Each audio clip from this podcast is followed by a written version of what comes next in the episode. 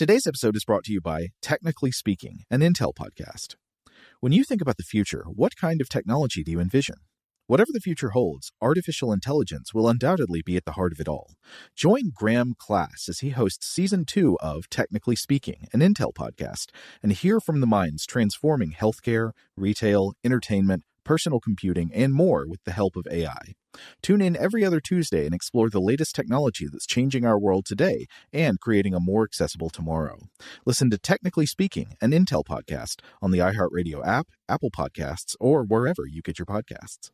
What's up? This your boy Lil Duval, and check out my podcast, Conversations with Unc, on the Black Effect Podcast Network. Each and every Tuesday, Conversations with Unc podcast feature casuals and in-depth talk about ebbs and flows of life and the pursuit of happiness. Unlike my work on stage, I tap into a more serious and sensitive side to give life advice and simply offer words of encouragement, yet remind folks to never forget to laugh. Every Tuesday, listen to Conversations with Unc, hosted by Lil Duval on the Black Effect Podcast Network, iHeartRadio app, or wherever you get your podcasts. Presented by AT&T. Connecting changes everything. Okay, picture this. It's Friday afternoon when a thought hits you. I can spend another weekend doing the same old whatever, or I can hop into my all-new Hyundai Santa Fe and hit the road. With available H-Track all-wheel drive and three-row seating, my whole family can head deep into the wild. Conquer the weekend in the all-new Hyundai Santa Fe. Visit HyundaiUSA.com or call 562 for more details. Hyundai, there's joy in every journey.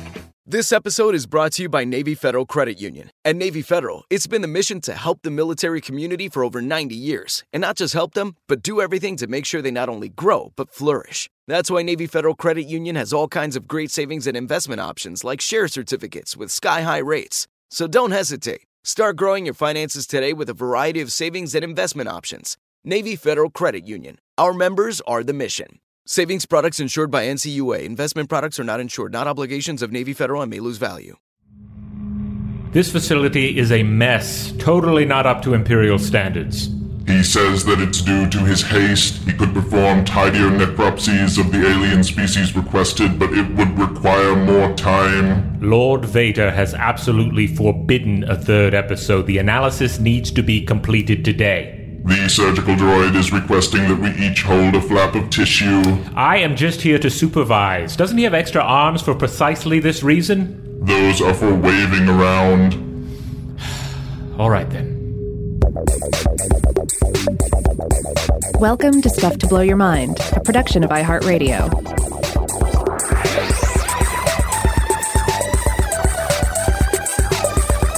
Hey, welcome to Stuff to Blow Your Mind. My name is Robert Lamb. And I'm Joe McCormick, and we're back with part two of our Star Wars Alien Necropsies. Uh, so, in the last episode, if you haven't heard that le- uh, yet, you should probably just go listen to that one first, where we discuss what we're doing here, and then and then come back and rejoin us for this one. But hey, if, if you're all caught up, here we are again. And the last time we talked about some aliens from the Star Wars galaxy. We talked about some vacuum dwellers like the Exogorth and the Mynocks, mm-hmm. and compared that to some real world biology, both uh, both definite and hypothetical.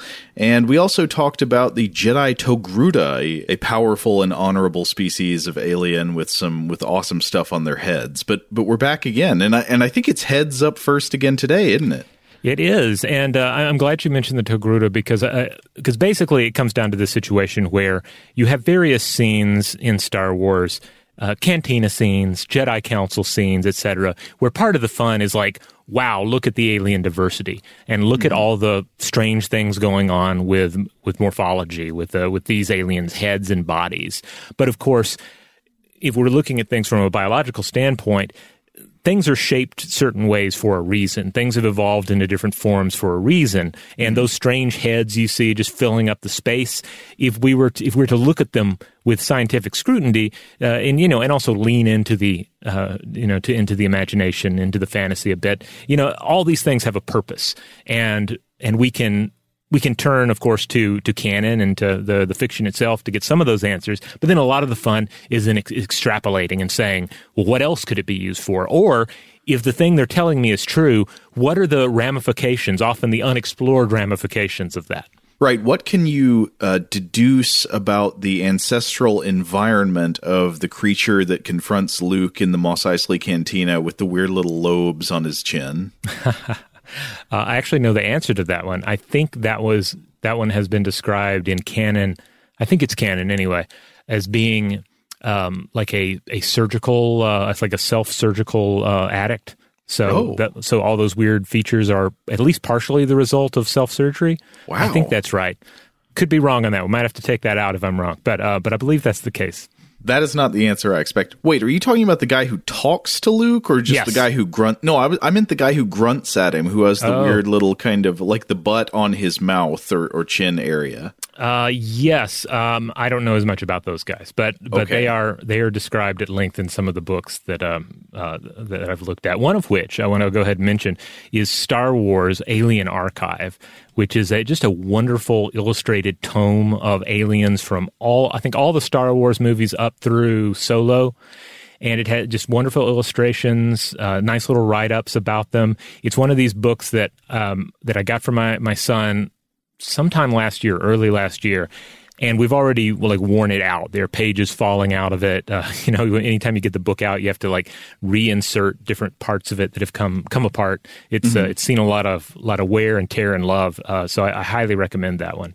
Yeah, I think we've uh, talked many times before about our, our love for the illustrated encyclopedias of fictional worlds, and, and this is a great one. But the, the the the first selection I want to make here today is um, is not a creature from a cantina. It is in fact a creature from uh, the, that we first encounter in the Jedi Council scenes in uh, Star Wars: The Phantom Menace. Now I don't know if you remember uh, these these guys or not, or really there's mainly one guy that we encounter, uh, but the species they're known as the Cereans. Oh, this is the guy who looks like a wizard, but with a tower head. So it's almost Yes. as if the, the tower of Isengard has been incorporated into Saruman's skull. Yes, these uh, these were a bipedal, largely humanoid species. We're told they're native to the planet Cerea, and they're most notable for their enlarged, vaguely conical craniums, though they lack the pronounced cone heads of uh, the Remulakians of uh, of coneheads fame. Um, we're told that they have two hearts. The second of which is uh, said to supply extra blood and oxygen to their most curious uh, neurobiology, and that is a binary brain. Ah, okay. I can see why this caught your attention. Yes. So, what is meant by a binary brain? Well, in uh, again the excellent illustrated Star Wars Alien Archive, it is said that the Cerean binary brain is quote able to process many things at the same time, sort through data quickly, and also consider two sides of the same argument simultaneously. Hmm. Parallel processing. Yeah, and it's also been suggested. I think in perhaps this is like an extended universe, uh, you know, novelization thing, uh, but it's been suggested that this sort of brain structure allows at least certain members of uh, of, of the Cerean species, especially like force sensitive individuals, to explore both the light and the dark side of the force in ways that are maybe somewhat safer compared to just normal dabbling in the dark side. Oh, I see. So the understanding is that normally, if you are to explore the dark side, it's kind of not possible to just do that as a curiosity. Like learning the dark side necessarily will corrupt and contaminate your brain. And so, if you have a divided mind like this, maybe you can sort of quarantine the half of your brain that does get corrupted with that so that it doesn't spread to the other half. Is, is that what you're saying? That is what that is what I believe the argument is. I haven't actually read anything um, or viewed anything where they get into that, but certainly if anyone out there has, if you're familiar with, with whatever novelization or or novel or comic this happens to be from, I'd love to hear a little bit more. Now, the most famous and recognizable Cerean is without a doubt Jedi Master Ki-Adi-Mundi, hero general of the Clone Wars, who fought alongside the likes of Anakin Skywalker and Obi Wan Kenobi. He fought at the first and second battles of Geonosis and perished during the invasion of Mygeeto with the 21st Nova Corps when Supreme Chancellor Palpatine initiated Order 66. He was skilled ah. with a lightsaber, he was a skilled force combatant, but he was equally known and respected for his logic and tactics, that big brain of his. Yeah, that would make sense. I I seem to recall his death scene. I think it's in Revenge of the Sith. He's like running across a is it across a bridge or something? Yeah, I think it's a bridge battle. and all the clone troopers start shooting him in the back. Yeah. Yeah. Yeah. So so he, Tragic. he def- definitely goes down. But you, you, you so you don't see a lot of him in the live action stuff. But um, and, and in those prequel films, he was played by an actor by the name of Silas Carson under heavy. Um, uh, effects makeup, but in the Clone Wars animated series, uh, the main one, he was voiced by British Israeli actor Brian George, who does a great job with him, and they have a little more time to flesh him out. And in the 2003 Clone Wars series from uh, Genndy Tartakovsky, you don't have um, you don't really have a lot of character development there, but you have a lot of action. That's a very action centric series, and in that, um, uh, Master Mundi is an absolute shirt ripping beast. Like he's running around with like his head bandaged and his shirt torn open with all these muscles, and he's just like you know killing the thousands of droids. It's it's pretty fun. Oh wow! So he's like your hunter from the future mode, Yeah. just slaying. But, you know, okay, it's impressive that he can do stuff with the lightsaber and that he can go into beast mode. But a main thing we're going to talk about here is this idea of a binary brain. And as far as I know, there's no definitive word on the exact structure of the Cerean brain or brains, but I think there are essentially a couple of ways to look at what might be going on inside that skull of theirs. Okay, let's uh, let's hear it. What, what's the first option? Okay, first option would be just, of course, a supersized brain that enables this binary mental process. Composed of two lobes like ours, or maybe more lobes. I don't know. You know, when you're getting into an unknown alien brain, who's to say, right? Sure. And uh, brain evolution could certainly follow the ice cream scoop model of human brain evolution. Uh, I think we've discussed this on the show before, but as explained by Kyle uh, Munkittrick in a 2010 Discover magazine article, quote, evolution built our brain by taking simpler brains and just piling more brains on top, like adding scoops of ice cream to an ice cream cone. Yeah, um, I, I think that's a good way of thinking about it. I mean, obviously, we always want to be careful not to oversimplify the way we think about the structures of the brain because brains are complex and and all that. But in, in rough terms, I think that is sort of true. Like at the the lower levels of the brain, you have um, the the more sort of automatic processes of the body, and the more uh, base level things like emotional type reactions. And then when you get further and further into the younger parts of the brain, younger in an evolutionary sense, uh, toward the the top and front of the brain, you get these you know these cortexes, which are very involved in executive function and a lot of the things we think of as higher level thinking and behavior. Yeah. So Munkittrick describes like the first the first layer is actually the cone, and that's the nervous jellyfish cone, and then you get your instinctive lizard scoop uh, piled on top of that, then the memory mouse scoop, then the thinking the thinking ape scoop on top of that. So each layer brings with it great pros that enable the the human brain to function and evolve, but also arguably certain cons, and that's one of the things they get into in this article. But for our purposes, yeah, I think you could look at the Cerean uh, the brain as essentially a human level brain with additional scoops towering atop the rest of the cone, enabling this vastly increased uh, functionality. Now you might think, well, what would the cons of having higher brain function be? And I would just say, like, eh, I, I'm not aware of any reptiles that really get bogged down in rumination. Yeah, yeah, yeah. Um, and and I and I really hope uh, certainly a Jedi Master wouldn't have. Well, Jedi, Jedi Masters have to deal with the dark side too. I mean, that's kind of the thing, right? Like higher cognition means you're open to the dark side. Correct me if I'm wrong, but I seem to recall in the prequels that a lot of Jedi training is about purging emotions, or at least certain kinds of emotions. Maybe not to the full Spock extent, Yeah. uh, but at least like not letting impulsive emotional reactions guide your thinking. To Yeah. be clear and to be you know to to be able to use clear thinking in your mind when when our our natural tendency would be to get hot headed. Right. Uh, yeah. And then uh, there's a lot of Buddhist um, uh, uh, Buddhism in there as well, uh, dealing with like the idea of avoiding attachments and all.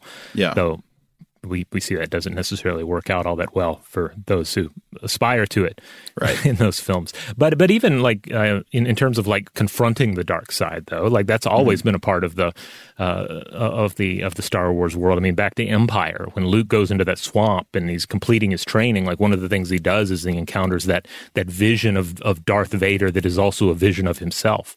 Right. I mean, I think we're supposed to take that as like Luke is being uh, confronted by the the possibility of what would happen if he himself were seduced by the dark side, which of course he does. He does play pretty dangerous in in the Yeah. movies, right? He gets close. Yeah, yeah. Anyway, that's uh, basically this is like one idea uh, Okay. looking at this big brain, just one big brain in there. Right. Uh, so it's like built up level by level, and maybe the, the additional brains are are something like uh, what you would put even on top of our neocortex. Maybe like they've got like Yeah. a neo neocortex or something. Yeah. Now, another interpretation, uh, and I think a more exotic one, and also may- maybe more fun, maybe more uh, sci-fi fantasy, uh, but also one that I think I've seen visually represented somewhere. I tried to hunt it down to see if I could, because I would have put it in our uh, in, inside of our uh, notes if I could, but I couldn't find it. But I think I've seen this represented visibly, and that is the idea that Cereans actually have two brains inside their skull, one positioned right on top of the other, just straight up two brains inside their heads. So that would mean one of the brains is closer to the heart. Maybe that makes it easier to get blood flow to that one. Well, that's why they have two hearts, Joe. Remember? Oh, okay. so the, the idea is that that second heart is, I guess, powering the second brain or enabling just enough blood flow to get up there to, to work with both brains. Okay. Um, So uh, I, I want to stress I'm not talking two brains here in the sense that the human brain consists of two hemispheres connected by the corpus callosum, but two separate brains, perhaps each consisting of two hemispheres uh, each. And uh, I, sh- I should also add that, that some descriptions refer to Cerean brains in a way that does seem to indicate two brains. And again, they do have two hearts, so I guess the um, duplicity seems to, to work out here. So, of these two, I tend to lean more towards the actual two brains inside their their heads. Uh, though I guess another, you could do a third option that would be a variation on idea number two, and that would be that they just have a very large humanoid brain, but the hemispheres are not connected by something like the corpus callosum. Oh, no, that's very interesting. Uh, I want to say some things, but I also don't want to preempt you because I know you're going to get into talking about split brain experiments here. Oh yeah, yeah, Okay. for sure. Uh, but yeah, so the corpus callosum, at least we know in the human brain, enables a, a large amount of communication between the hemispheres.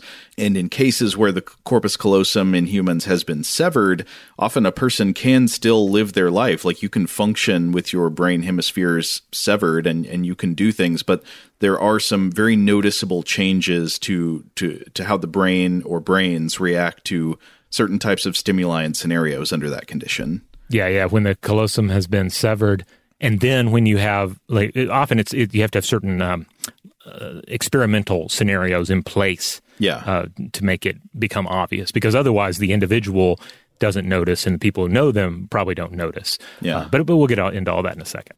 Now there are a lot of different directions you could go in here. Like why? I mean, the big one is like why would they go in this direction? First of all, would it be natural? Would it be just an evolution, or, or would it be something that was engineered? And in either case, like why would it have to do with uh, like a higher? Why would they need this like higher cognitive state? Would it be- have something to do with um, uh, you know being an interstellar species or something to do with their their home environment? I don't know. Well, I mean, it makes me think about how there are species on Earth that have a more distributed model of intelligence and nervous system control. And a great example hmm. would be octopuses. Uh, Yeah. You know, like the octopus, of course, like they've got a central brain, but then they have ganglia throughout the body that are sometimes written about. And you could argue to what extent this is a fair characterization, but they, you could argue that octopuses in some ways also think with their arms in ways that are independent of the thinking that takes place in the centralized brain. Uh, so you can imagine there are scenarios where it's useful for an animal to have thinking or information processing happening at multiple different places within the body. But the Cerean seems kind of different because you can imagine with the octopus, okay, maybe somehow the arm needs to think independently of the central brain, but this is two central brains, two Yeah. brains in the head. So what's the what's like the second one doing differently? How would that be distributed in a way that would be useful like the octopus's arm? Yeah, and and so in thinking about possibilities, you know, we also come into ideas of that like uh, philosophical or spiritual upgrades to the brain. I mean, why not? If we're trying to de- determine where we go uh, from here, I mean, it, it seems like that's worth thinking about. I should also just go ahead and add that obviously, big-headed aliens is just a long a long-standing trope, uh, you know, going back to the outer limits and so forth. So uh, it- it's not like they invented the idea of big-headed aliens and big-headed future humanoids. Uh, it's been pretty much standard. Um, uh, but but uh, I don't know that I have. I'm sure there's some sci-fi out there predating this in which a, a human had two brain or a humanoid had two brains aside from Steve Martin, but the man uh, with 2 I'm, brains. Yeah. yeah, but I'm not I'm not aware of it off the top of my head. But but a lot of these considerations, like when we're talking about like what you know, what does this mean? What would two brains be like? I mean, it, it basically comes down to to that. What would it be like to have two brains? What would it conceive? What would conceivably be the mental state of an individual like Master Mundi here with two brains in their head? Ah, so now you're getting into subjective experience, and this, of course, touches on really big questions that are still unsettled in in in human science and philosophy. Stuff about like where consciousness resides and what it consists of. Yeah, yeah. Um, and ultimately, yeah, this is going to be unanswerable, and we just have to sort of speculate and have fun with the speculation. But on one level, you have to say that ultimately the mind of a alien being might just be impossible for us to comprehend. Mm-hmm. Uh, it just might be that different. On the other hand, you could say, well, having two brains in your head like this, it would just be like our mental experience. Uh, because, as we alluded to earlier, the, the human brain consists of two cerebral hemispheres connected by the corpus um, uh, callosum, uh, each with many different modules, all of these acting in concert with each other, interconnected. And we explored this at length in our episodes on split brain experiments. Um, and, of, and of those experiments, most interestingly, one of the big take homes was if, is, is that indeed, if you split the brain, you essentially split the person as well. Um, we're talking one person per hemisphere of the br- brain, a division of self, not one that is obvious to the individual or to people around them, but again, presents itself when revealed through various experiments, uh, particularly the, the Nobel winning work of neuroscientists uh, Roger Sperry and Michael Gazzaniga in the 60s and 70s.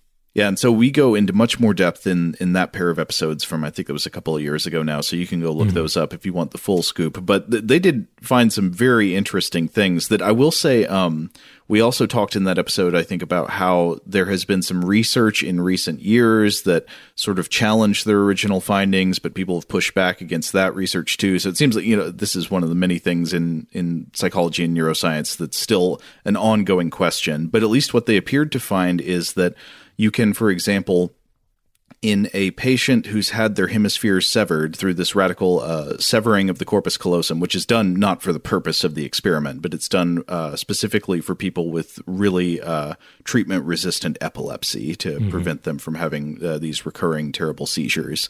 Uh, th- that uh, you can sever the corpus callosum.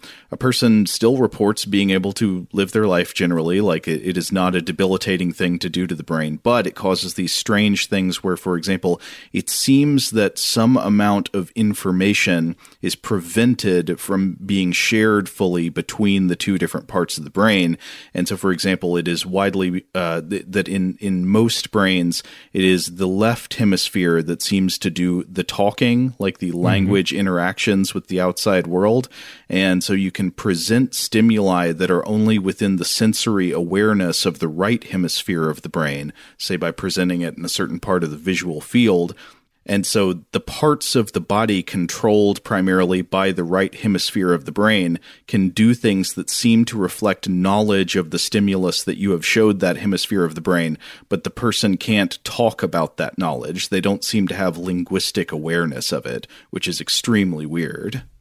Yeah, at, at times it kind of comes off as a, a sort of subtle duality of self.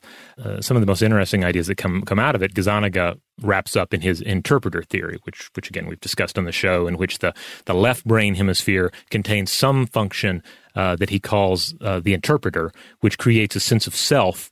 Even if it is a completely false sense, by coming up with a, a post hoc explanation for behaviors yeah, that the, there's this function that's largely seated within the left hemisphere that sort of tells the narrative story to your own brain that explains why you're doing what you're doing. It yeah. creates that moment to moment stream of consciousness that helps you understand your own behavior, even though it seems a lot of your own behavior is caused by things that are not actually within your awareness. It doesn't, it doesn't, it's not downstream from your consciousness, but upstream from your consciousness.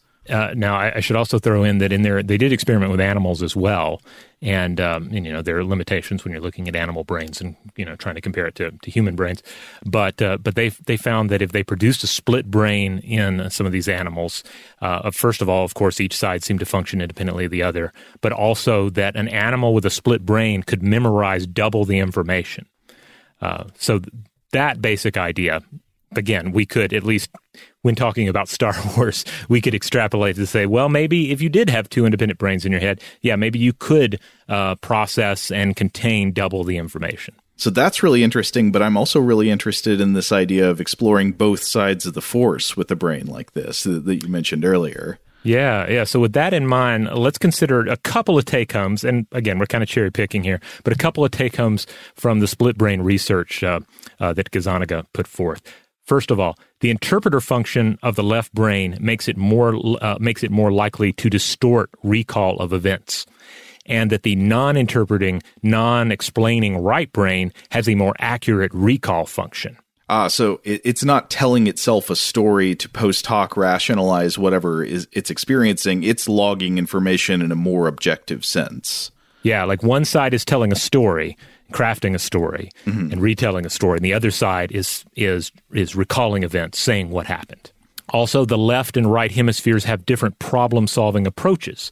The right hemisphere bases its judgments on simple frequency information, while the left relies on the formation of elaborate hypotheses. So th- this makes me wonder, like, which side would lean dark side? Because you know, the, the left is again partial to distorted recall, the very sort of distortion that we see in the fall of, say, Anakin Skywalker. But it mm-hmm. also relies on uh, you know, those uh, the idea of elaborate hypotheses, which again matches up with some some of uh, Skywalker's inner torment, or or uh, you know, as well as the expressed worldview of uh, of his master, Darth Sidious, Emperor Palpatine, right? Uh, and and perhaps the light, you know, or the right side of the Force, the side of the brain here, is more about sim- simple frequency information and accurate recall. Mm. Uh, so instead of the distorted worldview, like this is the the world as it is, like a, a, more logical approach to reality. So if there is anything to interpreter theory, it seems to me pretty clear that it would be the left side that's the dark side, right? Because what's the dark side do? The dark side, you tell a story in which your actions are justified because of some reason, right? Well, I had to do it because I had to save Padme. Right, right. Where the logical side is like, no, you're just like straight up killing people. Yeah. Uh, but then again, you know, what would Darth Sidious say to all this? What would, would Palpatine say? Mm-hmm. And I think he might well argue that it's only through mental gymnastics that we arrive at the Jedi way, that mm-hmm. the Jedi uh, exist because they're telling this them, themselves this story and o- over and over again. They're creating their own mythology to rationalize their tyranny, and that the dark side is just the shortest logical path like that Sidious is the, the, the sane man in the universe that has been deluded uh, by this um, the, this ancient religion. Darth Sidious makes a good point. You know, I think it would work better actually though if Darth Sidious if the Sith lords were not always saying like yes, we are the dark side. We we are mm-hmm. the bad guys. Like what if Darth Sidious had been like no, it's the Jedi who are the dark side. well, I think he also realized that, you know, dark side is good branding, you know. Oh yeah. Yeah, it looks. Cool. I mean, uh, seriously, who looks cooler, Darth Vader or what, Yoda or Obi Wan Kenobi? I mean, yeah. Have you ever seen? There's an illustrator. I think this is from a comic or something where they did an alternate reality where Darth Vader fully redeemed himself and survived at some point in, like, say, Return of the Jedi, hmm. and then he's still in his armor, but now it's white armor. So okay. it's like a white white Darth uh, Darth Vader outfit, and I mean it's kind of a neat idea. I love the idea of exploring alternate possibilities, uh, but on the other hand, it just doesn't look as cool as it does in black. Oh, I think he should have kept it. I mean, I, I, I don't love anyway like the simple like color coordinating of morality. I mean, like that's mm. dumb. I mean, yeah, and they already transcended in some ways. Like the stormtroopers are, are, are dressed in in clean white, right? Yeah, yeah. So yeah, I think they should let Darth Vader keep his, his original armor. I mean, it looks looks awesome. Before we move on from the split brain stuff, I just wanted to throw in so so there's some more nuance on the subject. Uh, that uh, that that research I alluded to in recent years that's put some challenges to the original split brain research. Uh, I think a lot of that was associated with the researcher named Pinto. Uh, I think named Yair Pinto, who I think is a Dutch neuropsychologist, and uh, basically what uh, that person and, and colleagues have argued is that the split brain experiments actually just proved divided perception, not divided consciousness. Uh, mm. But then people who uh, people have defended the original research coming back against that. I don't remember how all of the back and forth worked out right now, but uh, just be aware that, that, there is ongoing division about that. In fact, split brain researchers appear to be uh, somewhat divided, we may say. yeah, well, I'm of two minds myself on it, yeah. right? Um, Speaking of which, uh, back to the, the Cerean binary brain. Um, again, they're apparently noted for their ability to come at a topic from both sides simultaneously. Um, and uh, and I got to thinking about that. I mean, on one hand, I was wondering again, is this something they do naturally, or is it only accessible via training? Uh, but I suppose one way to really tackle the problem is again to come back to human cognition and to ask uh, what seems like it should be a pretty simple question: Is it possible for a human to think two things at one time, not to juggle between thoughts or to focus on like a combination of two things. Like, mm-hmm. you know, mm-hmm. for instance, I can think about a human and I can think about a horse. You know, I can sort of go back and forth between the two. I can focus on the idea of a centaur and kind of in, involve, you know, both of them at once. But can I think about a horse and a human on like on, on you know and actually do parallel lines of thought at the same time. So, not this is a mixture between a horse and a human, but to think simultaneously, this is 100% horse and this is 100% human at the same time. Right. Can I, what's the business lingo? Dual track? Dual, tra- oh, yeah, parallel path. Parallel path. Yeah. Uh, I think that means something somewhat different, but yeah, yeah, yeah. I know what you're saying. Uh, so, like, yeah, being able to, I mean, I think it's a really important thing in, in, uh, good mental hygiene and training your brain to work well that you are able to hold conflicting ideas in your mind in order to figure out which one makes more sense. I mean, I, I think it's our natural tendency to kind of uh, to instead get a feel for conflicting ideas pretty quickly, figure out which one we're more attached to, and then just fully commit to that one and not consider the other at all. But I think also maybe you're getting at something different, which is not um, being able to consider conflicting ideas or conflicting explanations for something. You're talking more about like having the focus of attention in the mind be two different things at the same time. Is that yes. what you're Okay, yeah, yeah, yeah, yeah. Uh, that's a different thing and that's also very interesting because yeah, this once again gets into like what is consciousness and one of the central features of consciousness seems to be this spotlight quality to it right that it consciousness seems to have a, a, basically like one focal point of attention at a time and other things can kind of intrude on consciousness suddenly. But if you are thinking about a horse you're also not simultaneously thinking with the same level of focus and intensity about a person. Right right and so this is something that um, a, psychologist by the name of Nick, uh, I believe it is Chater. I could have his last name pronounced wrong. If so, I apologize here. It's C H A T E R. Um, but he is the author of The Mind is Flat The Illusion of Mental Depth in the Improvised Mind. And w- what he would argue here is that, that we depend on a cycle of thought whereby a number of systems work to push forward ideas step by step. Uh, so I, I, he would argue, I think, if he were to weigh in on, on this topic, that our limited human neural capacity is only sufficient to pursue one goal at a time. And maybe, just maybe, doubled human neural capacity is what it would actually take to truly dual track something. Does that make sense? Yeah, I think so. So he's saying to to like consider uh, like to you know it's kind of how uh, when we're making like a to-do list you have to break tasks apart into into like individual steps and do them mm-hmm. one at a time uh, and uh, I find you know doing that for me definitely helps me organize uh, the the flow of, of work a lot better. But maybe if you had a more powerful mind, if you had like two brains in your head, you could actually you you wouldn't have to break things into parts quite so much. You could you know consider uh, more sort of umbrella tasks with all of their subdivided parts simultaneously. Yeah, and I think ultimately it, it's it's very difficult to imagine what that would be like. I mean, it's kind of like trying to imagine, well, what would our view of reality be like if we could also, uh, you know, feel the magnetosphere or something, you know, mm-hmm. or, uh, or, or you know, see wavelengths of, of light that we we don't have access to, that sort of thing. Um, now, um, the, the, author of the, the, Mind is Flat, he was, he was also uh, a co-author on a paper um, uh, along with Elizabeth A. Maylor and Gregory V. Jones from 2001 titled Searching for Two Things at Once. And in this, the authors conducted an experiment into whether retrieval from semantic memory and autobiographical memory is exclusive or whether people can search for two things at once. And they concluded that, quote, exclusivity was observed to occur in retrieval among multiple non overlapping categories in both semantic and autobiographical memory.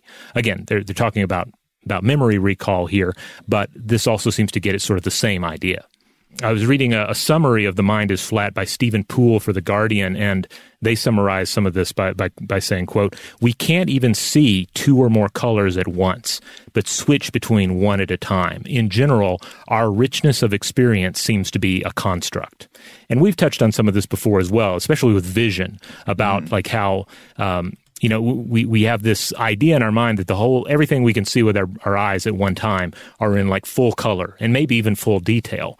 But you don't have to really get too experimental. You can just, uh, to, to realize that this is not the case. Yeah, and there are tons of examples of this. Uh, we like uh, if you close one eye, you still feel like you have total vision and you can see all around, but in fact, there's a blind spot caused by your optic nerve, and you just don't see that there is a blind spot there. Mm-hmm. Um, or one of the other examples we've often cited is color blindness and peripheral vision you like you believe that yeah. you can see color in your peripheral vision until you try it. Like somebody holds up different colored objects right at the edge of where you can see and it turns out you can't you know you can't see different colors there. You can only see vague things. Something is moving. Even though it totally like 100% it feels like i can see color in my periphery. Yeah. So, so very roughly, if we take that idea and we, we extrapolate it to cognition itself, you know, we can we see the the limitations of of our focus. We see the limitations of, of how we construct a world and focus on it. You know, and it is you could ba- basically break it down to the idea of we have the one spotlight. Uh, but if we had two brains in our head, would we essentially have two spotlights? That's very interesting, and it makes me wonder what the practical differences in, like, say, a, a culture and a technosphere and a science developed by people with brains of that type would be like. Yeah like how is art different if you can focus on more than one thing at a time? How how is uh, science and technology different if you can focus on more than one thing at a time? Yeah or even your your use of symbols and yeah language etc i mean it, coming coming back to the idea of the centaur. The centaur exists to a certain extent because it combines two things into one and drags in aspects of both of those independent things.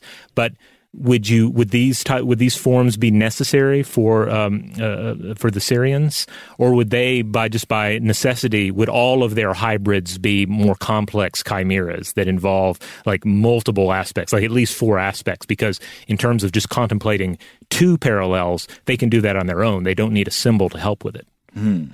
This is really interesting. I, I, I want more about the Cereans now. I, I want like yeah. Cerean focused Star Wars stories. I want a Master Mundi um, novelization to read. Somebody, why do we not have one? Uh, Mace Windu got his own book. It's really, uh, and, really difficult to follow his inner monologue, though. oh man, it's it's actually two volumes, and uh-huh. you have to read them at the same time. that's oh, why it's never been. Oh wait, no, that's a fantastic idea, actually you write two different novels that narrate the exact same events, but they're one is from each part, each brain in the head. That's mm. really yeah, that could be good. Now that would that would actually be a fun yeah short story exercise if someone wanted to, to keep it simple. All right, talk about the, his death, like the final moments leading up to his death, to his betrayal by the, the clone troopers he was aside, he was working aside. Like what is one account of it and what is the other? Like I guess one account is kind of like I didn't see this coming at all. The other account is is yeah that makes sense. I guess yeah. I should have talked to the other brain about this before we ran out on that on the bridge. Yeah. All right. Well, I I say we, we close out on the Cereans for now. Um, obviously, there there are a ton of other weird brains and multi headed things we could talk about in Star Wars universe. But uh, yeah, for for some reason, I think uh, the, the Cerean was the one that, that captured my imagination the most here. This was a very good pick. Shout out to Astepro for sponsoring this episode and providing us with free samples. Rob, as the uh, the local host with allergies here, they sent you some of their nasal spray to treat your allergies. What was your experience like? Yeah, that's right. I always wrestle with the pollen a bit when it rolls in during the spring. So they sent me the little uh, nasal spray. I tried out the product, and yeah, it sure did help me get on top of my symptoms for the day. And it's so fast acting, uh, it was already kicking in before I left the house. Astepro is a first of its kind nasal allergy spray. It's the fastest 24 hour over the counter allergy spray. It starts working in 30 minutes, while other allergy sprays take hours. Astepro is the first and only 24 hour steroid free allergy spray. Astepro delivers full prescription strength indoor and outdoor allergy relief from nasal congestion, runny and itchy nose, and sneezing. Get fast acting nasal allergy symptom relief with Astepro. Go to asteproallergy.com for a discount so you can get Astepro and go today. A S T E P R O allergy.com. Astepro and go. Use directed for relief of nasal congestion, runny nose, sneezing, and itchy nose due to allergies. Today's episode is brought to you by eBay. eBay Motors is here for the ride. Remember when you first saw the potential? And then, through some elbow grease, fresh installs, and a whole lot of love, you transformed a 100,000 miles and a body full of rust into a drive that's all your own. Look to your left, look to your right. It's official. No one's got a ride like this. There's nothing else that sounds like, feels like, or looks like the set of wheels in your garage. With over 122 million parts, you can make sure your number one ride or die stays running smoothly so there's no limit to how far you can take it. Brake kits, turbochargers, engines, exhaust kits, roof racks, LED headlights, bumpers, whatever your baby needs, eBay Motors has it. And with eBay Guaranteed Fit, it's guaranteed to fit your ride the first time, every time, or your money back. Plus, at these prices, well, you're burning rubber, not cash. Keep your ride or die alive at ebaymotors.com. Eligible items only, exclusions apply. Today, I'm going to give you some straightforward advice on how to deal with naughty kids. How about instead of timeouts, time ins? Time for you to start paying some bills. I'm JB Smoove, and that was a full episode of my new podcast, Straightforward, inspired by guaranteed straightforward pricing from AT&T Fiber. Get what you want without the complicated. AT&T Fiber, live like a gigillionaire. Available wherever you get your podcast. Limited availability in select areas. Visit AT&T.com slash hypergig for details. Snagajob is where America goes to hire, with the deepest talent pool in hourly hiring. With access to over 6 million active hourly workers, Snagajob is the all in one solution for hiring high quality employees who can cover all your needs. On demand, temp to hire, part time or full time. You name the position warehouse worker, retail associate, grocery store clerk, fitness trainer, baker, stylist, bellhop, podcast producer. Yeah, Snagajob's got a worker for that. With our easy to use platform, you're able to seamlessly post and fill available positions quickly with a dedicated customer support team to provide all the help you need along the way. Kind of nice knowing you have a talent pool like that in your own backyard, right? Snagajob is the partner you need to keep your business running smoothly. So visit snagajob.com or text snag to 242424 to talk to an expert. Snagajob.com, where America goes to hire. All right, what do you have, Joe? What do you have for us? Okay, well, you had to help me with the Star Wars aspect of this one because I admit this is one that I backed into because I got interested in the analogy animal from reality first. Uh, to be fully transparent, this is a type of animal that I first started looking at for our episode last week. I think it was about uh, the sargassum seaweed, but then I realized that it didn't really fit super well into that episode. This animal is not especially associated with sargassum, it, uh, only in certain occasions. Uh, so I figured I would actually save it for this, and I found what I believe is a fantastic wedge to to get it into the Star Wars universe. But I felt like I, I had to hold up a hand and be honest about where this comes from. Oh, fair enough. Uh, but I wanted to think about bipedal aquatic humanoid aliens, sentient water creatures who stand up on two feet with a Homo sapiens posture. Now, the first one I thought about is is not your your excellent pick here. It's something that doesn't quite fit my animal as well. But uh, the first one I wanted to talk about is one of my favorites from childhood, Admiral Ackbar from Return of the Jedi, and I think he's been featured in many other things since. But Admiral Ackbar, the the noble, uh, brilliant, uh, big-eyed commander of the Rebel fleet during its attack on the second Death Star. Famously, he discovers it is a trap. Yeah, he's a super fun character. Wonderful, just wonderful uh, special effects makeup mm-hmm. to create that guy, and uh, and that that species is is fleshed out a bit more in the the Clone Wars animated series as well. We get to go to their their home world of of uh, Mon Cala, mm-hmm. which is this ocean world, and it's also where uh, the the Quarren live. Um, I don't know if you remember these guys. They were also, I think, first. Uh, shown to us in Return of the Jedi, but they're like a squid face guy. Yes uh, yeah, they pop up in uh, Jabba's palace, I believe. Yeah, so Admiral Ackbar's species is called the Mon Calamari, and they are native to this home planet of Mon Cala, but also, yes, the Quarrens, these other creatures who look more like so the Mon Calamari are an amphibious species, and they look sort of. I, I, guess the closest analogy in Earth life would be they look kind of like frogs. They've got frog-like eyes and kind of frog-like skin, and it would make sense since they're supposed to be amphibious. But the Quarrens, uh, they look more like bipedal uh, p- humans, basically, but with squids for heads. Mm-hmm.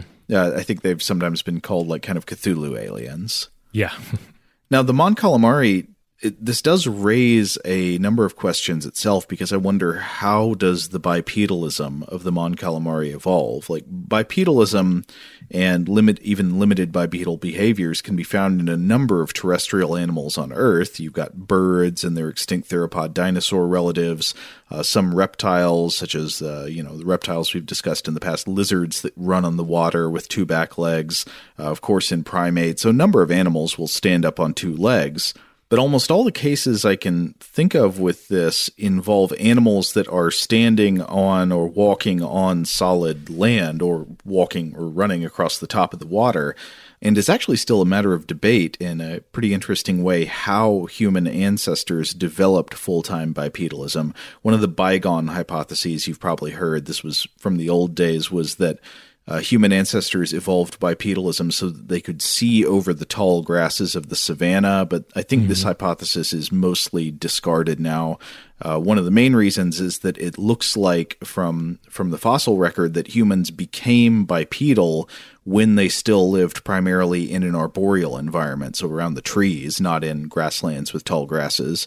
Uh, and so uh, there are a number of competing hypotheses today, one of which that's pretty interesting, or I guess several actually get into the idea that bipedalism evolved because of the evolutionary advantages in various different ways of having free hands available for carrying things around while you move. Yeah, as I'm hunting and gathering, like I need those free hands to hold like my my satchel of collected berries or mushrooms or yeah. the the tools that I'm using yeah, to like uh, bring back to your family from across a long distance or something yeah. like that. But there could be another explanation that's better. This is one uh, one of those things where I think the it's wide open. You know, there yeah. there are tons of different uh, ideas competing, and and so it's very interesting for that reason. But whatever the reason that that human ancestors evolved full time bipedalism, it does seem kind of weird to imagine bipedalism evolving in an aquatic or mostly aquatic species, like what are they walking around on? You know, are they mm, walking around yeah. on the ocean floor? In order to do that, it would seem like they would have to be very dense, right? Like they sink to the bottom and they need to stand up and walk around on the bottom. Uh, you'd imagine they'd mostly be geared for for swimming, uh, though maybe I don't know because the Mon Calamari, it says that they're an amphibious species. Maybe they evolved bipedalism for whatever part of their life they spend walking around outside the water on the land, if yeah. they if they do that at all. I don't know all that much about the Mon Calamari, but amphibious, yeah, maybe. Yeah, uh, in the, the episodes of Clone Wars where they're they're more fleshed out, we, we don't really all we see are I think some like big submersible environments and of mm-hmm. course a lot of like open water warfare that's taking place. So I don't know if that if ultimately we get much in the way of answers from that show either. But in thinking uh, about other bipedal upright water aliens in the Star Wars universe, Rob, uh, you're going to have to help me with this one because you connected me to this species and I knew nothing about it previously. But there is a species from the Star Wars universe called the Nephran, N E P H R A N. And this is much closer to what I want to talk about here because this is a bipedal aquatic alien that's more like a crustacean, like a bipedal shrimp or crab. They are said to come from an ocean world in the Star Wars galaxy called Nepotis, and the main example character of this species is a person from stuff I haven't seen called Therm Scissorpunch. Rob, can can you fill me in? You know about Therm? Yeah, so this is a character, if if memory serves, pops up in the movie Solo, which of course the the Han Solo Okay. prequel, which um, I know some folks didn't care for. I we thought it was a lot of fun when we watched Mm-hmm. it as a family. Uh, it certainly has some great aliens in it for sure, and this is one of them. Uh, you know, this kind of shrimpy, squiddy looking guy. And he's wearing what looks to be like a an interstellar flight suit. So Uh-huh. this seems to support like the, the, the theory that underwater creatures in the Star Wars universe perhaps have uh, an advantage when it comes to navigating the three dimensional world of open space. Uh, because again, think of the Mon Calamari. Where do we encounter them time and time again? Uh, Strategic very- commanders, yeah, yeah. strategic Uh, commanders during uh, space warfare. So it makes you wonder: Do they have some sort of? Would they have some sort of advantage? They're used to the oceanic environment, like the open water warfare environment and the survival environment. Do they? Are they better than contemplating threats in outer space? That would make a lot of sense. Now, there are still some important differences. I'd say one of the most important differences is even within the water column, you've still got an up and down. You've got gravity and buoyancy, which you don't have in space. In space, there's no up and down. It's just a limitless three dimensional space. But uh, even with that, you can still see the advantage where you're naturally evolutionarily adapted to combat within a space where you can move in, in three different dimensions in a way that we can't really on the surface of the earth. Like you can jump and you can climb a tree and stuff, but mostly you're just going to be on flat ground when you're fighting other people. Yeah.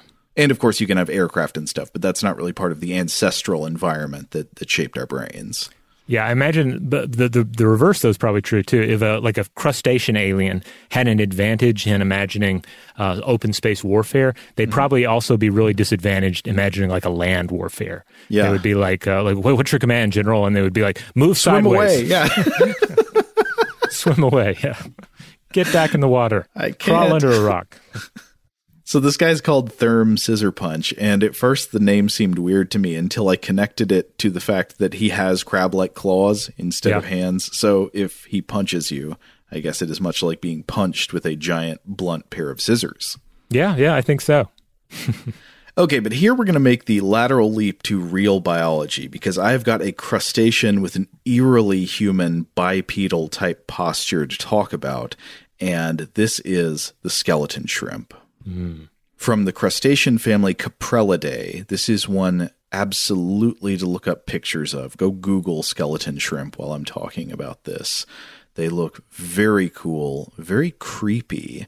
And on top of that, and on top of their their kind of haunting creepy appearance, they somehow to me look a little bit obscene. I can't quite explain it very well, but they look like an acolyte of some horrible shadow god that was rightly banished to the cavern of tears. Yeah, they are very strange looking. And that's even if you're approaching it with the idea that, yeah, there are a lot of different shrimp in the ocean, and not all shrimp, you know, look like the shrimp that you might buy at the seafood store. But these guys, especially, they, I feel like they, they earn their nickname, uh, the skeleton shrimp or the ghost shrimp. They look like some sort of a horrible shrimpy wraith. Wraith shrimp, that would be a good name for them. I think they're called skeleton shrimp because they typically have a very spindly appearance. Uh, they're almost like a stick insect, but creepier. Yeah. Now, they're typically very small. They range in size from a few millimeters to a couple of inches long. But if you get up close and you look at them with some magnification, you'll notice that they often have a, an upright posture where they will stretch their body out as they cling on to something with their back legs. Uh, so, in that sense, they look eerily human. But in addition to this, they they often have a kind of bent over supplicant posture within that upstanding position, almost looking like they're in prayer. Again, I guess to that to that uh, rightly banished god. Yeah, yeah. Uh, in a way, similar posture to uh, old uh, Scissorpunch there. He looks a little bit bent over in the uh, the stills I have of him. Oh yes, you're right. I've seen in some of the stills I've seen of him. He looks like he's hanging his head, or maybe like he's about to bow down at the altar. Gravity is really hard on him, but he must gamble. He must play cards. Uh, so I was wondering if my raw sense of obscenity when looking at a skeleton shrimp comes from the different body parts that seem to defy type. It has antennae that look like legs and claws that look like heads and little claws near the face of the actual head. Its its main claws are called gnathopods, and it has smaller gnathopods near its face that look kind of like. Uh, uh, I don't know, like hip facial hair, facial, or, I don't know how hip it would be, the kind of facial hair that makes a statement. Mm-hmm. Now, despite being called skeleton shrimp, these are not exactly super closely related to the shrimp that you would eat in your shrimp cocktail. Um, skeleton shrimp, in fact, consistent with what I was just saying about their their different weird claws and legs, they are of an order of crustaceans known as amphipods, which literally means different feet, as opposed to related crustaceans that have more consistent sets of feet. And I was reading about them on a page for the Monterey Bay Aquarium that mentions that these animals are sometimes called praying mantises of the sea. Mm. I can absolutely understand the comparison, in addition to the, of course, praying posture I mentioned. Uh, the claws look very much like the raptorial forelegs of a praying mantis. So, skeleton shrimp are often camouflaged within their environment, making forests of seaweed a really great habitat for them. Uh, they're often found clinging to bryozoans, hydroids, or eelgrass, sometimes even in patches of sargassum, which we talked about last week, though skeleton shrimp are found in other habitats as well. You can find them on a ship's hull or on some other animal's body, even. One video I was watching of skeleton shrimp showed hundreds, I don't know, maybe thousands of tiny skeleton shrimp clinging to the scales of a scorpion fish. Oh, and they wow. were crowded right around the fish's eye. I, I, tried to take a take a screen grab so you could see it here, Rob, down below. Uh, but they're just crowded around the eye and all over the top of his head, and, and they're just swaying around in the water. And oh, the fish does not really look put out. I know. Like at first glance, these look like eyebrows and tufts of hair, yeah. almost kind of zattish tufts of hair. You know? Oh yeah. Sometimes they can look quite fuzzy, especially when the females are carrying their brood along with them. Uh, mm. Like after mating, uh, the, they reproduce sexually, and uh, after mating, the females will sometimes carry around what looks almost like a ball of dandelion fuzz or something, but that's all their young that that haven't left the mother's body yet. Now, the different appendages jutting off of their bodies provide a range of different ways to survive. In general, their back legs are for gripping onto a substrate, and this is where you get the bipedal posture here. You will very often see skeleton shrimp clinging to something, a piece of seaweed or even a scorpion fish's head or something, with their back legs while their body is stretched out above that, looking like they're standing up and reaching out into the water. And then, meanwhile, while they're clinging with their back legs and, and, standing up like this, their larger front legs with the folding features that look like mantis claws these can be used for grooming the body or for violence in fighting each other, which it seems like they do a lot, or for snagging food. And the antennae coming off of their head apparently can sometimes be used for filter feeding. They eat everything. It seems uh, they, they are different ver- uh, different species of them will eat different things sometimes, but they're they're pretty omnivorous. They scavenge for floating detritus, meaning particles of dead organic matter that are just sort of like hanging around in the water. Sometimes they eat algae, or sometimes they act as predators. They can snag, kill, and eat live prey, for example, worms or crustacean larvae. And though they look very bipedal when they're attached to a substrate and reaching out into the water, uh, I thought this was interesting. They generally move not by walking on their back legs, but by gripping the substrate, folding their body over, and then sliding along like an inchworm. Again, very huh. creepy. And there's another fascinating comparison to the praying mantis.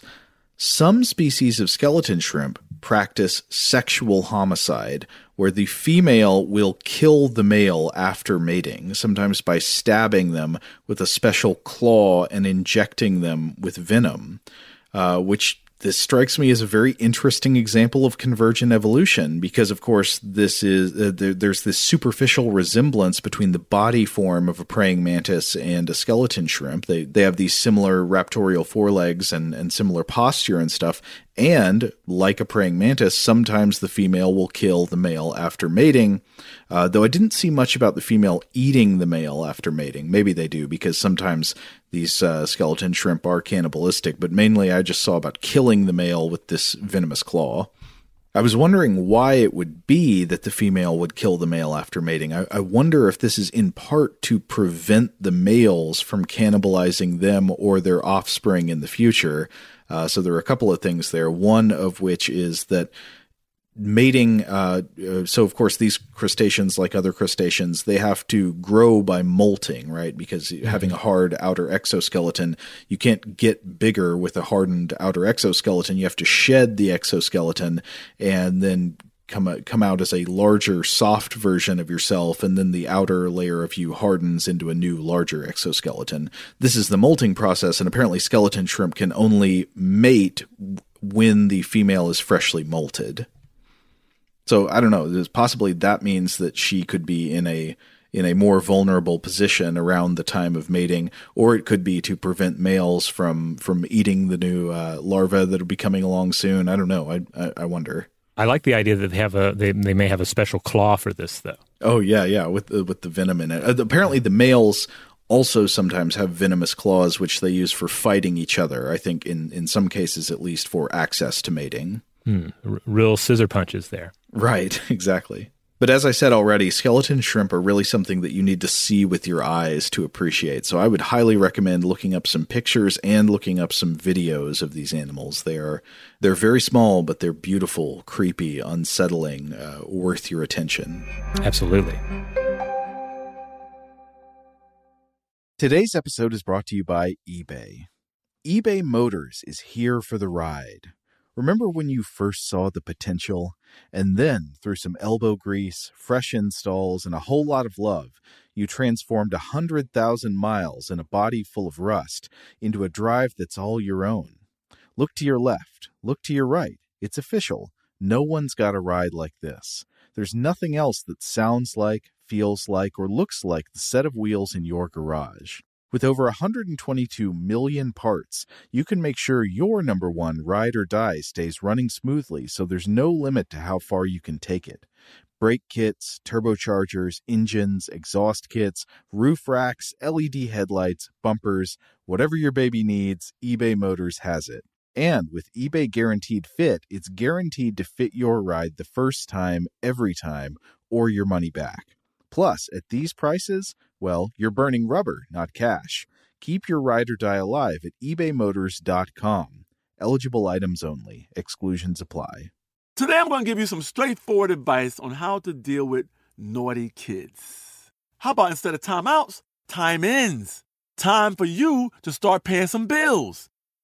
I'm JB Smoove, and that was a full episode of my new podcast, Straightforward, inspired by guaranteed straightforward pricing from AT&T Fiber. Get what you want without the complicated. AT&T Fiber, live like a gigillionaire. Available wherever you get your podcast. Limited availability in select areas. Visit AT&T.com slash hypergig for details. Snagajob is where America goes to hire, with the deepest talent pool in hourly hiring. With access to over 6 million active hourly workers, Snagajob is the all in one solution for hiring high quality employees who can cover all your needs. On demand, temp to hire, part time or full time. You name the position warehouse worker, retail associate, grocery store clerk, fitness trainer, baker, stylist, bellhop, podcast producer. Yeah, Snagajob's got a worker for that. With our easy to use platform, you're able to seamlessly post and fill available positions quickly with a dedicated customer support team to provide all the help you need along the way. Kind of nice knowing you have a talent pool like that in your own backyard, right? Snagajob is the partner you need to keep your business running smoothly. So visit snagajob.com or text snag to 242424 to talk to an expert. Snagajob.com, where America goes to hire. Rev up your thrills this summer at Cedar Point on the all new Top Thrill 2. Drive the sky on the world's tallest and fastest triple launch vertical speedway And now, for a limited time, get more Cedar Point fun for less with our limited time bundle for just $49.99. Get admission, parking, and all day drinks for one low price. But you better hurry because this bundle won't last long. Save now at cedarpoint.com. All right, I think we have time for one more specimen here. Oh boy.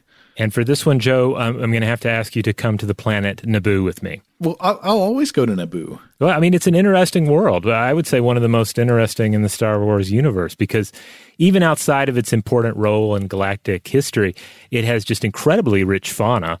Uh, you have human human settlers coming to the planet at some point, and then there's signs of an elder civilization. But you have this native Gungan population um, that are an advanced amphibious species that make their home in underwater cities in the planet's expansive underwater oceans. Uh, Naboo seems to have a, a vast uh, number of, of impressive land animals, many of which are used as battle mounts by the Gungans. But then you have this this shadowy underwater realm. Uh, that is home to just many, many marine organisms. And there's a fabulous uh, section in The Phantom Menace where we get to explore it a bit. Uh, it's the uh, the scene where we have our, our main characters there uh, with um, with the kid, I think, and and uh, and Jar Jar, and they're in a submarine, and they are attacked by one giant underwater creature after another, uh, each one bigger and more horrifying than the last. Out of the frying pan and into the fish. Yes. So the the first one that attacks is this uh, thing, this uh, sea killer that looks kind of like a like a deep sea anglerfish type of a uh, of a thing. Then they're attacked by the colo clawfish, which looks like a cross between a crocodile and an eel. And then finally by this even more titanic Sando aqua monster, which is just an apex of apex predators. Looks like some sort of a salamandery um, giant. Do I recall that in this sequence they are trying to like take a submarine through the center of the world to get to the other side of the planet or something? I don't remember if they're I don't remember if they're actually going through the center, but they are at least at the very least, yeah, they're going through uh, the, the, the deep underwater sections of the of of the world to get to a specific location. Okay, okay. Maybe it might just be underwater caves. Yeah, but I don't know. It could be if it is the, if it's the former, then it it's Dante esque in its uh, in its nature, right? Oh yeah.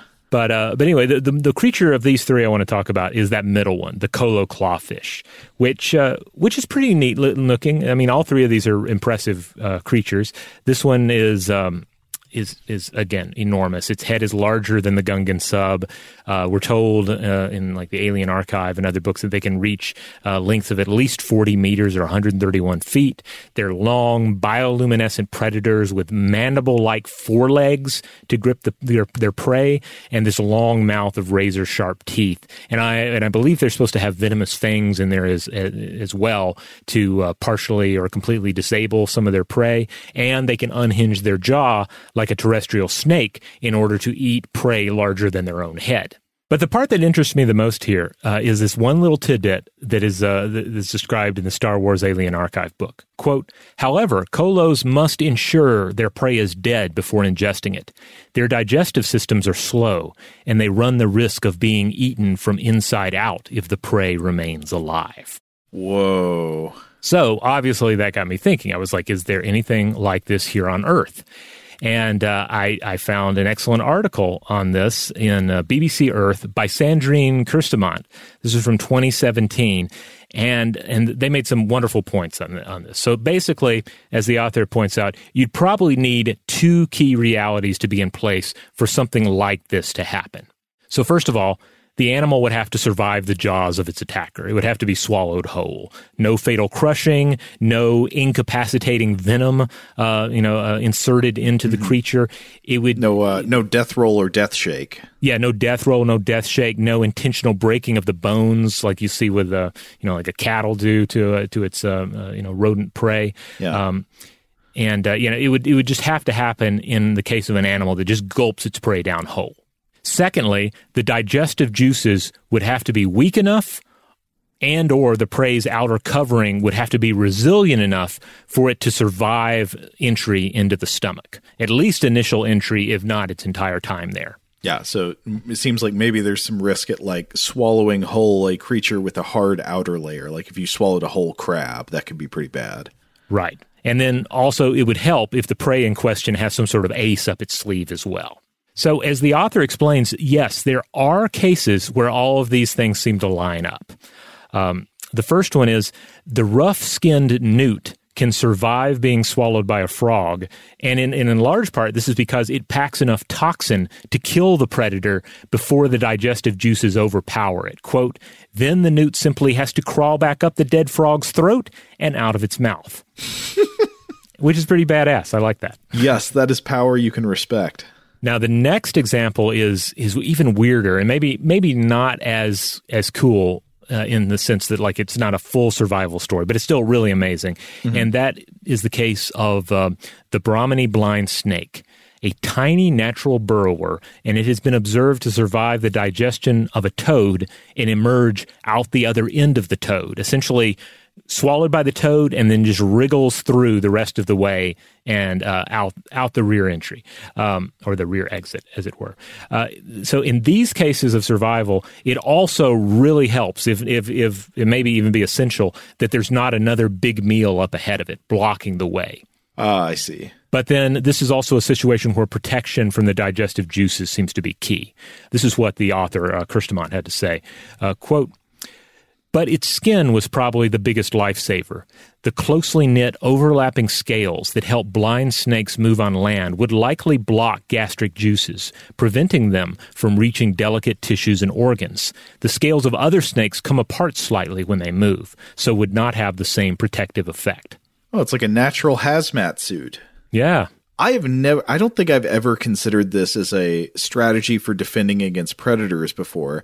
Uh, when I've always thought about trying to avoid getting eaten, I've thought about trying to escape or trying to fight back, not preventing eating from hurting you. yeah. like, yeah, just get eaten and, you know, you'll be okay. Probably. Now, uh, it may be a case. First of all, uh, it seems to be a case where this is not certainly not an evolved way of surviving uh, predators, uh, and it also seems to be a case where survival is perhaps a um, uh, an incorrect term for it because uh, this in the case that it was observed by researchers here the snake died 5 hours later probably due to complications due to lack of oxygen because that's the thing if even if you're armored against that uh, that acid or the acid isn't strong enough mm-hmm. you're still going to be inside that animal for a certain amount of time if you're not killing it with toxins and climbing out the front. Mm-hmm. Uh, you know, if you're going to take the complete journey through, you're going to be without oxygen. And depending on your biology, you know, that can have very detrimental effects. That itself can be the fatal flaw. Okay, so you're saying this is not, uh, it doesn't appear that these tiny snakes have evolved a capacity to be eaten and survive specifically as a protection against predation. It just so happens, like it's a coincidence, that some of their natural defenses for other things happen to allow them to survive passing through the digestive system in at least this case or limited cases. Yeah, and maybe it's more of a curse, you know? Oh yeah, yeah, like maybe they get to survive the whole process. Yeah. Now, uh, on top of these cases, apparently there are some land snails that can survive the journey through a bird's digestive system. And this is a case where you have the, you have another important helpful fact here, and that is speedier digestion time. So just less time spent in the bird's digestive system. That means less exposure to the digestive juices, coupled with the natural protection of the snail shell, which is key, but also the mucus of the snail might also help serve as a protective barrier. Oh, like a chemical armor. Yeah. And so you have some aquatic snails as well that have been uh, that have been observed to be very uh, uh, uh, resilient to digestion. You have nematode worms, of course, some of which are true internal parasites. So, yeah, once you get into that territory, I think we're we're more inclined to, uh, if not expect, but you know, not be surprised by that kind of resiliency. Uh, things that that survive in the digestive system of of um, of host organisms. But you generally don't think about snakes, salamanders, and other things, uh, you know, ha- having a chance once they're actually in the predator's gullet. Rob, you have opened my eyes. so, with the, to come back to the, the planet Naboo, uh, yeah, I guess the idea here is that we're largely talking about other deadly predators in the depths of Naboo that, after having been eaten, then turn on the predator uh, host here. Um, uh, you know, it's just that that crazy an environment. Uh, so it, it seems entirely feasible that you could have something like this. Like maybe there's one particular type of fish or uh, you know creature in that uh, deep sea uh, underground environment at Naboo, and if it eats those, it gets too excited about them. Maybe it's maybe its uh, venom doesn't work on that on that particular creature, or sometimes maybe it doesn't use its venom. Um, you know, often we see that with snakes, right? They're not going to use their venom every time if they don't have to. It is a it is a, an important resource, but maybe that's a fatal mistake for the uh, the colo concerning certain prey species. You don't want to underestimate what you're eating. Yeah. All right. Well, that's that's all I have, Joe. Should we close the compendium? Let's let's close it up. Now, obviously, there are tons of other creatures and aliens in the uh, the Star Wars universe. So, you know, perhaps there are some other really good candidates that we didn't touch on. Uh, if you have suggestions for the future, let us know. Likewise, you know, we could always take this approach to other, uh, you know, fictional ecosystems and uh, and take a look at those. I know we had some fun uh, talking about the sandworms of Dune uh, mm. several years back. Um, Dune is coming back. Yeah, yeah. Um, I, I, need to revisit. I think I have some some ideas jotted down about things we might uh, might consider when uh, we get a little closer to uh, to Dune time. Well, that's exciting. And hey, there are, there are probably other worlds I'm not even thinking of. I mean, I guess there's Star Trek too. I don't think we've ever done anything on Star Trek. If we if we have, I'm certainly not remembering it. Did you actually watch Star Trek? You, you weren't really a Star Trek guy, were you? I wasn't an original Star Trek guy, but uh, there was I, I watched tons of Next Generation and oh, tons okay. of Deep Space Nine. Okay. Um, and, uh, and and you know some of the movies, but uh, yeah, that that was my my area. Like I think it was like every evening at 9 p.m. Next Generation was on, and I always watched it. Like that was my go to for a while. I like in the uh, I, I, haven't seen all of the next generation, but I like those episodes. I think especially in the early seasons of TNG where they would go down to a planet and it would just look like a 1990s uh, you know family portrait photo studio with some potted plants on it. yeah, yeah, I remember some of those settings. I think I've said this on the show before, but I I don't know exactly why. I always really really love a good cheap indoor for outdoor set. yeah, yeah, I, I I, have also really uh, been uh, been thinking about this a lot in terms of the the 1990s Outer Limits series, mm-hmm. where they have some great sets on that show, but also each episode is like, okay, what are they about to film in like the Toronto area that they're going to make look like the future or or the post apocalyptic world? Like, uh-huh. uh, th- there's some interesting choices at times where it's like. Um, you know, it's it's not really an impressive building they're working with here, but they they try and figure out ways to shoot it in such a way that it feels fresh and different compared to all these other episodes they're pumping out. So they're actually writing around the secondhand sets and costumes and stuff. Um, they they seem to. I, I haven't seen all the Outer Limits yet, but they seem to do a pretty good job of of not repeating themselves, which I think can be hard when you have so many episodes that are about being trapped in an alien spaceship, being trapped in a mm-hmm. in a mm-hmm. uh, survival bunker. You know, like a lot of the same basic setups are going to be in place. Like I wonder how many different alien hallways uh, they create, alien spaceship hallways they created for this show, and still found a way to make them feel different enough, if if not you know substantially different. It's the mark of a good bottle episode. Different yeah. enough. Yep, just different enough. All right, should we wrap up? Let's wrap up. If you want to listen to other episodes of Stuff to Blow Your Mind, you can find them wherever you get your podcasts, and wherever that happens to be, we just ask that you rate, review, and subscribe. Huge thanks, as always, to our excellent audio producer, Seth Nicholas Johnson. If you would like to get in touch with us with feedback on this episode or any other, to suggest a topic for the future, or just to say hi, you can email us at contact at stufftoblowyourmind.com.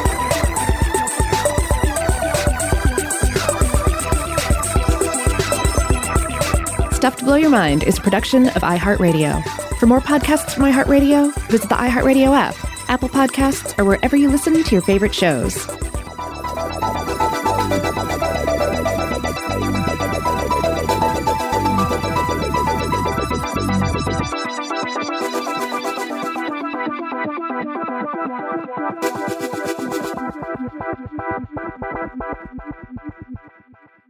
Today's episode is brought to you by Visible. The future of wireless is here, and it's transparent. Switch to Visible, the wireless company that makes wireless visible. Get a one line plan with unlimited 5G data powered by Verizon, just $25 a month, every month, taxes and fees included. No hidden fees, no surprises, no, really. What are you waiting for? Get with the times and switch to Visible at visible.com. Monthly rate on the Visible plan for data management practices and additional terms, visit visible.com. Rev up your thrills this summer at Cedar Point on the all new Top Thrill 2. Drive the sky on the world's tallest and fastest triple launch vertical speedway. And now, for a limited time, get more Cedar Point fun for less with our limited time bundle for just $49.99. Get admission, parking, and all day drinks for one low price. But you better hurry because this bundle won't last long. Save now at cedarpoint.com. If a new house is on your wish list in the next five years, grow your savings faster and experience your dreams with an Ohio Homebuyer Plus account from Kemba Financial Credit Union. A savings account specifically designed to save for a new home where you can earn 7% APY, a $500 matching bonus, and a $1,500 mortgage closing cost credit. Learn more at Kemba.org. Offer expires March 31st, 2025. APY equals annual percentage yield. Restrictions apply. NMLS 292230. Equal housing lender. Federally insured by NCUA. This is Malcolm Gladwell from Revisionist History. eBay Motors is here for the ride. With some elbow grease, fresh installs, and a whole lot of love, you transformed 100,000 miles and a body full of rust into a drive that's all your own. Brake kits, LED headlights, whatever you need, eBay Motors has it.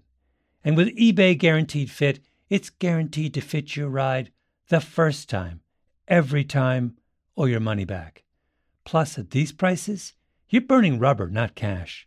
Keep your ride or die alive at ebaymotors.com. Eligible items only, exclusions apply.